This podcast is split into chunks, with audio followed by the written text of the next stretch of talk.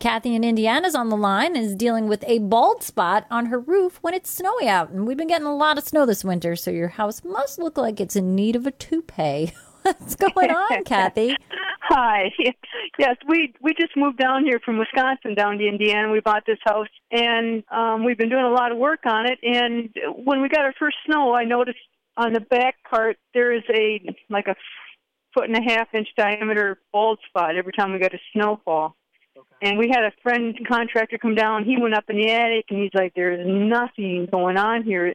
So the only thing we thought, well, maybe is going on is we have a heat pump, and we also have our dryer vent in that same area back there. And so now I had two different suggestions.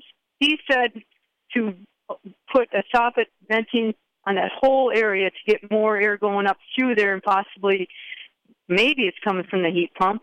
But um, and then I went to um, Home Depot, and I was talking to the guy there that seemed to know quite a bit, and he said that what he would do is take it and and remove all the vented area, vented soffit in that area. And so if there is heat coming up, he said, but this shouldn't happen. He said, this is you know, this is what people do. They put their heat pumps outside, and, and he's never heard of anything like this before. So we ended up doing that.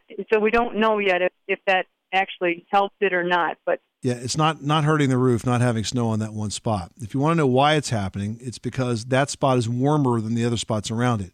Now, why is it warmer? Well, you mentioned there's a dryer exhaust duct there, near there. If the dryer exhaust duct is not completely sealed, if it's dumping warm air in there, that's going to heat up that spot over the roof, and then any snow that hits there is going to melt and roll down. If the insulation has some gap in it, of some sort in there where more room air can get up and heat that area right above it. That could cause it as well. But I would not tell you to start messing with your venting and everything else just because you've got a foot and a half spot that doesn't or snow doesn't stick.